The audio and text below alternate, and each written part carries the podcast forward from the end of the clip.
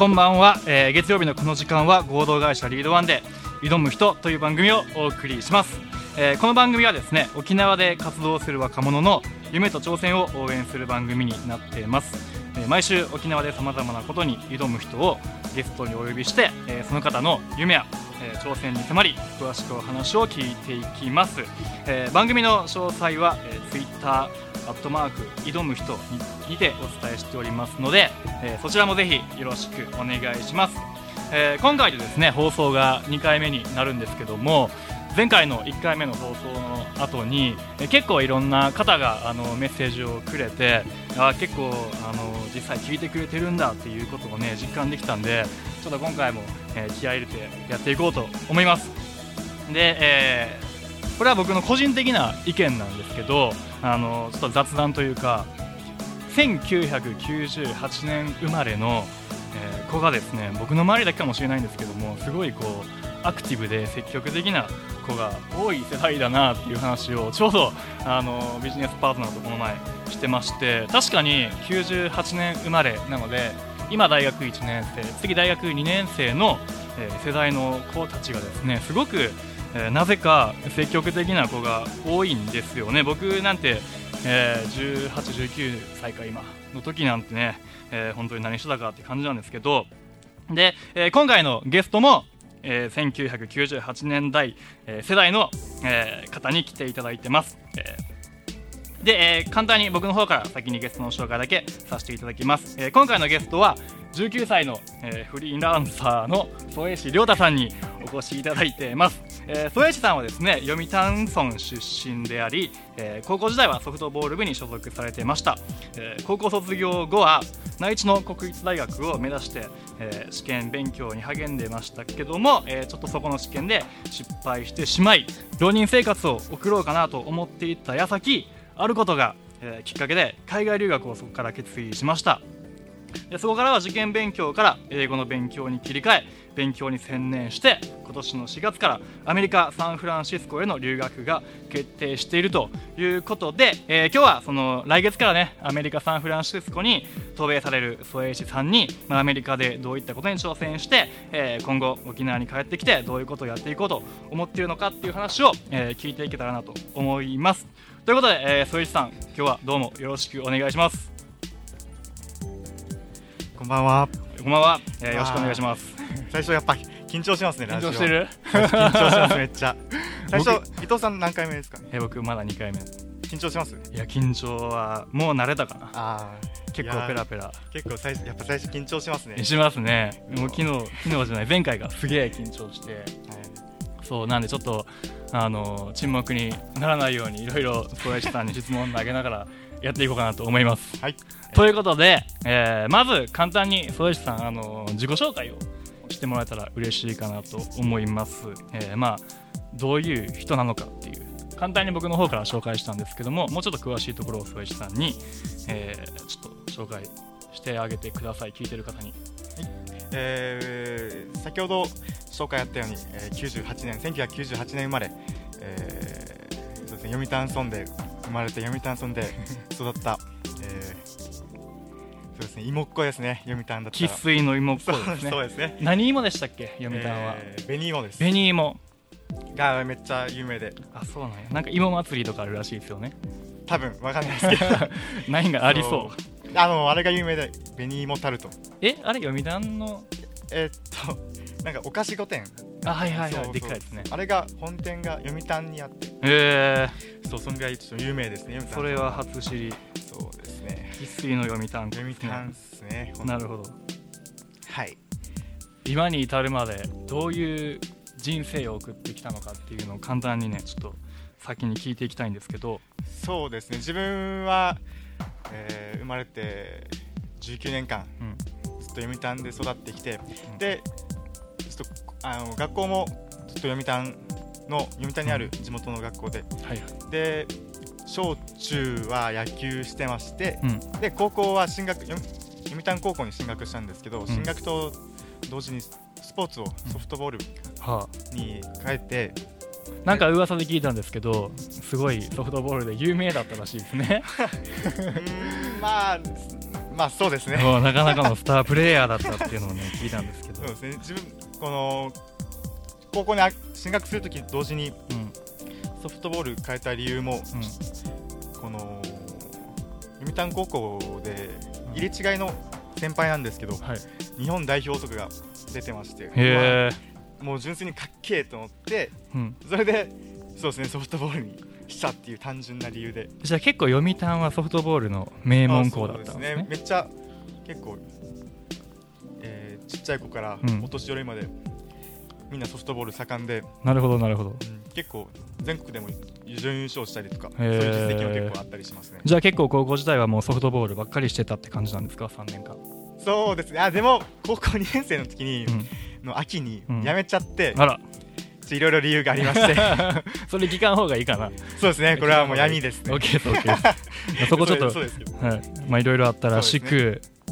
でそうですね、うん。それでこの高校入った当時はうん。大学進学はもう部活でソフトボールしに大学進学しようっていう感じで。なるあそうだったんや。そう最初はそのあの路線で行ってたんですけどやめちゃったもんで。うんうん。でそこからやることがなくなって。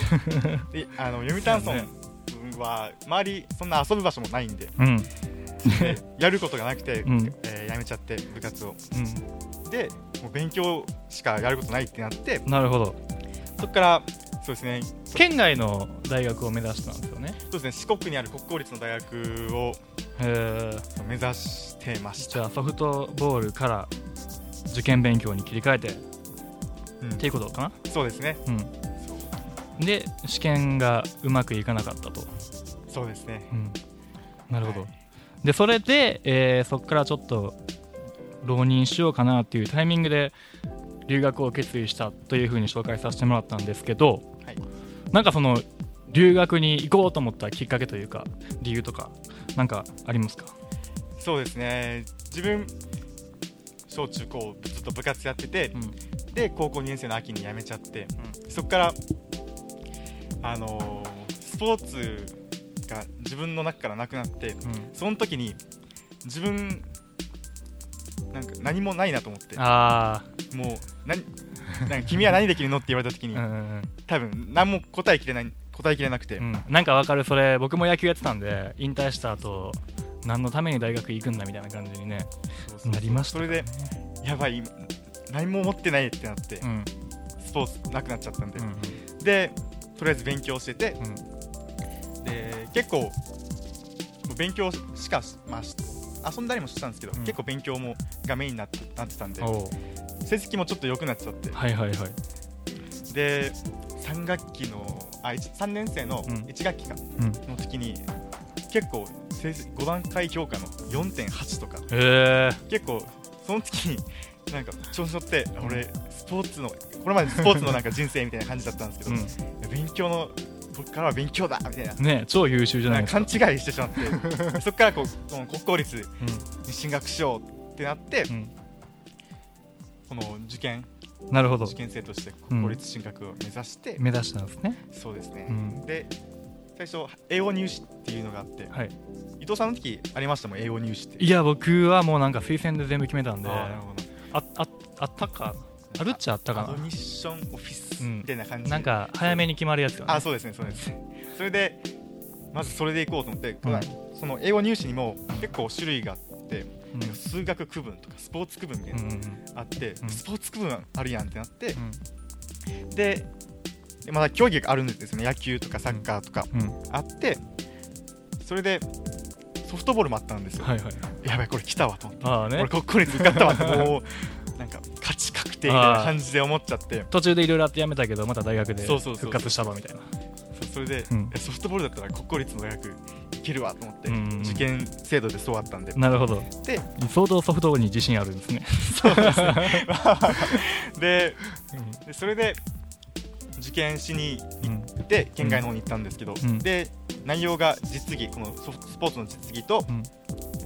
エッセイ小論文ですかね、うんうん。であと面接の3つがあって、でもうスポーツ区分っていうだけあって多分スポーツがメインの評価になるかなと思って、うん。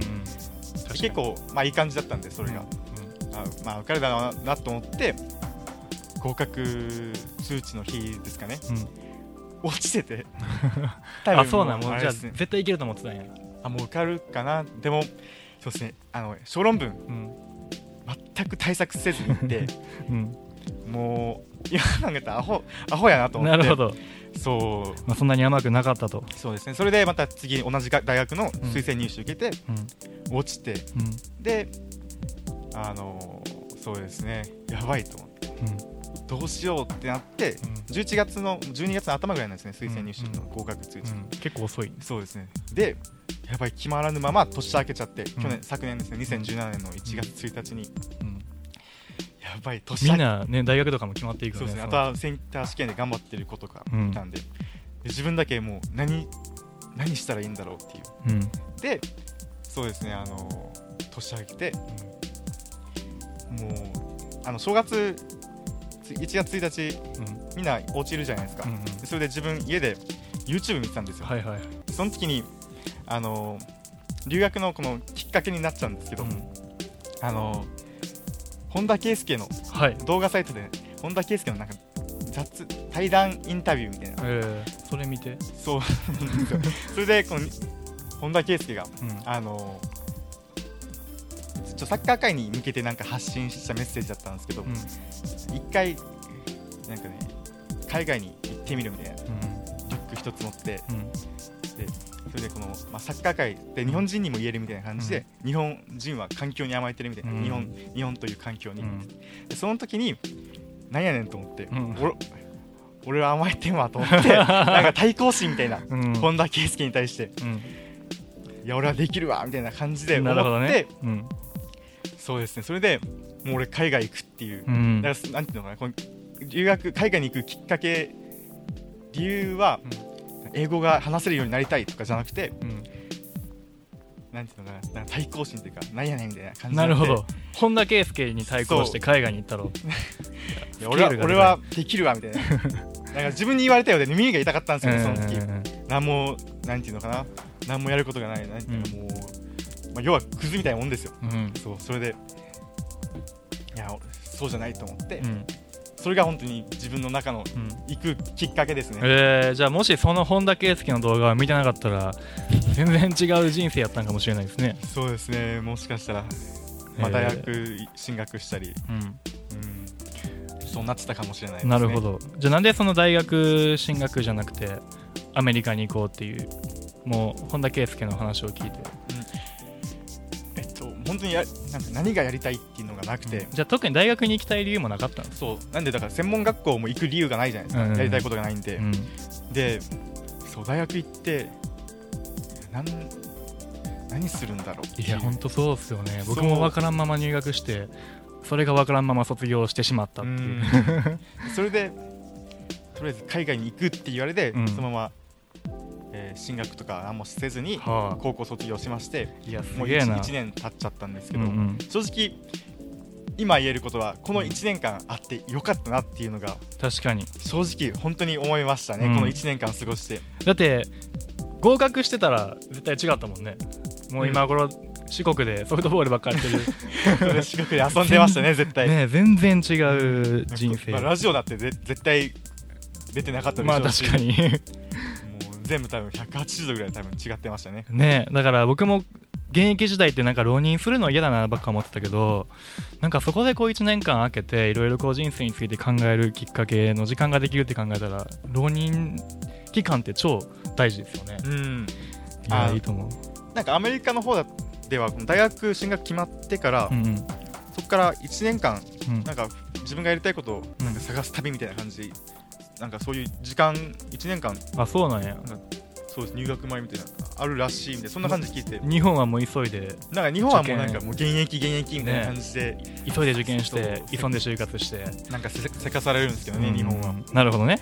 そう。そっかじゃあそれで、えーなんでアメリカに行こうと？いろんな国がある中でアメリカ選んだ理由はなんでなんですか、そうですね。まあカナダかアメリカ行きたいなっていう、まあなんかなんていうのかにわか的な考え方。あなんとなくで。そうですねそうですね、うん。それででアメリカのちょサンフランシスコにうん。行くんですけど。いいっすよねサンフランシスコ。そう。でサンフランシスコに行く行くって決めたのが、うん。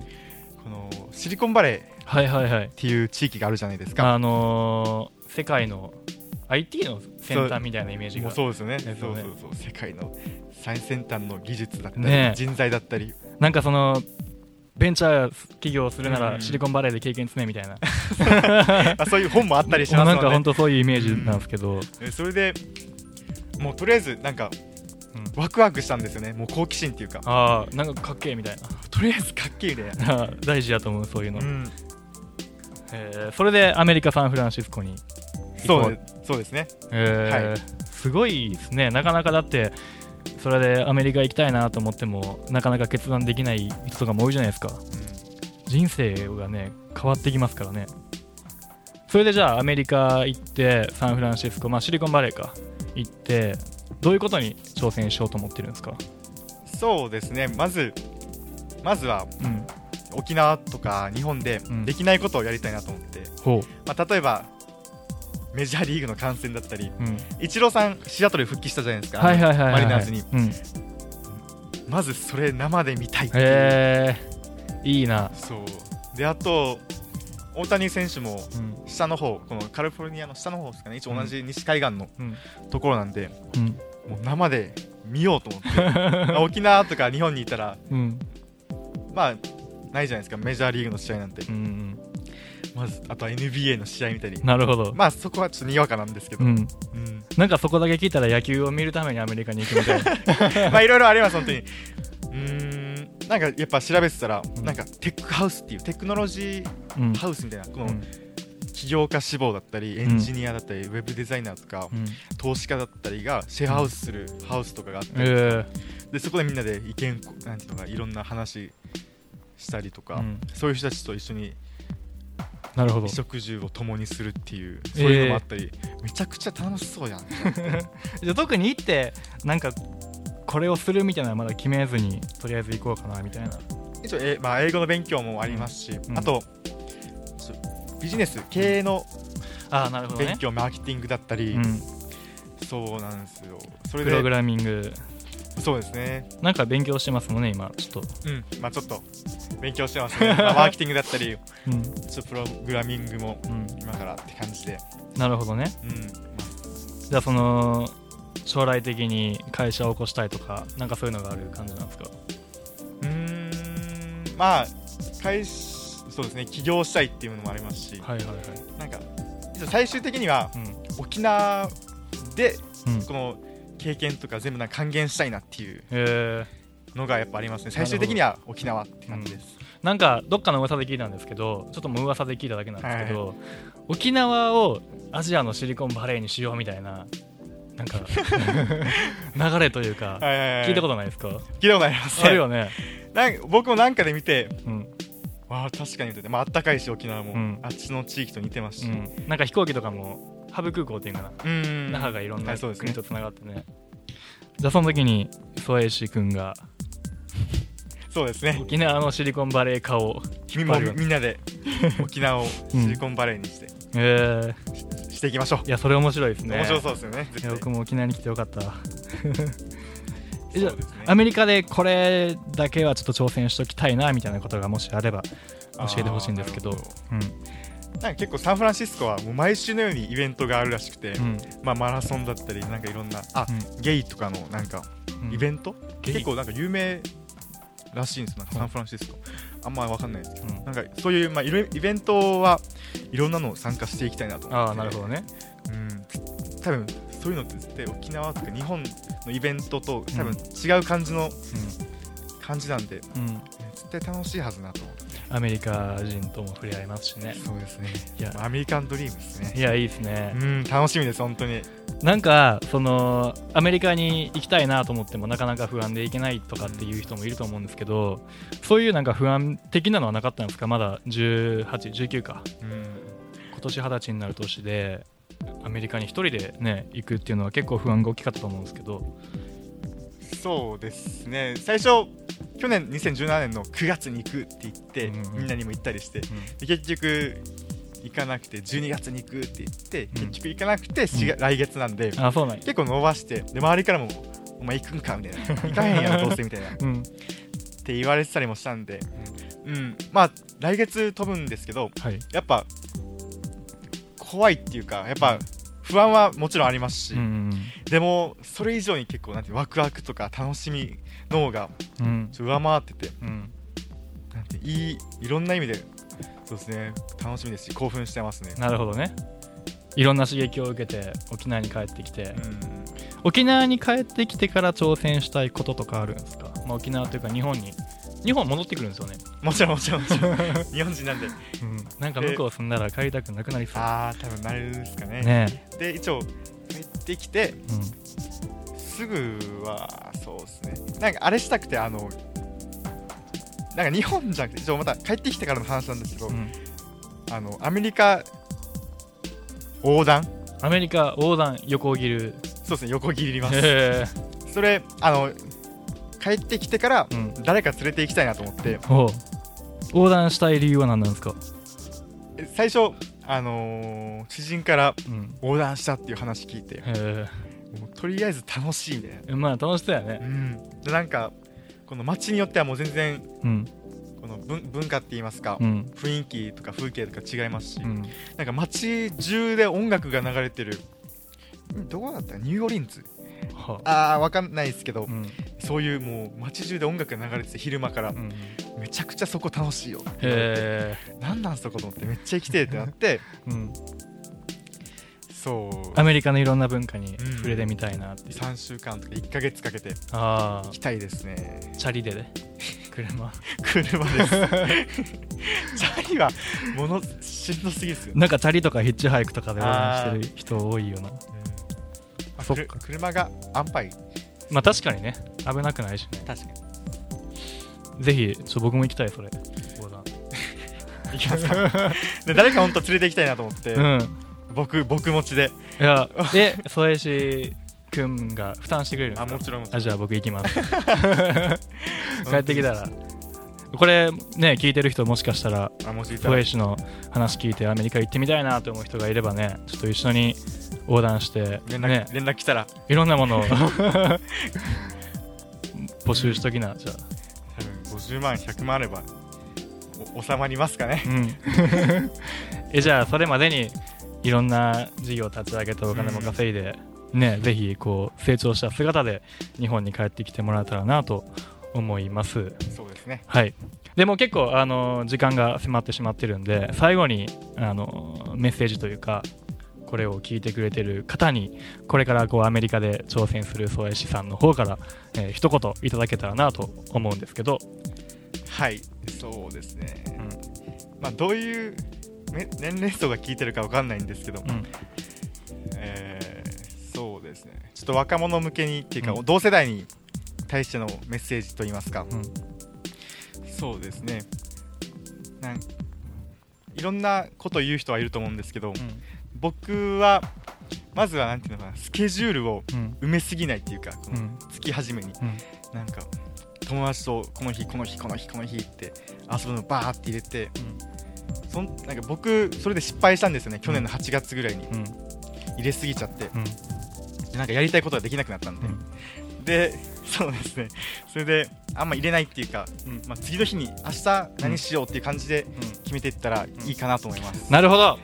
はい。あのぜひ暇な時間を作ってねいろんなことに挑戦できるようになってもらえたらなと思います。はいということで、えー今回は宗一さんにお越しいただいていろんな、えーお話をしていただきました。えーねえー19歳にしながらなかなかすごいなと思います。という形で、えー来週もゲストをお呼びして、えーお話を聞いていこうと思いますので、えーぜひ来週も聞いていただけたらなと思います、えーということで今週はどうもありがとうございましはいありがとうございましたた。また来週もよろしくお願いします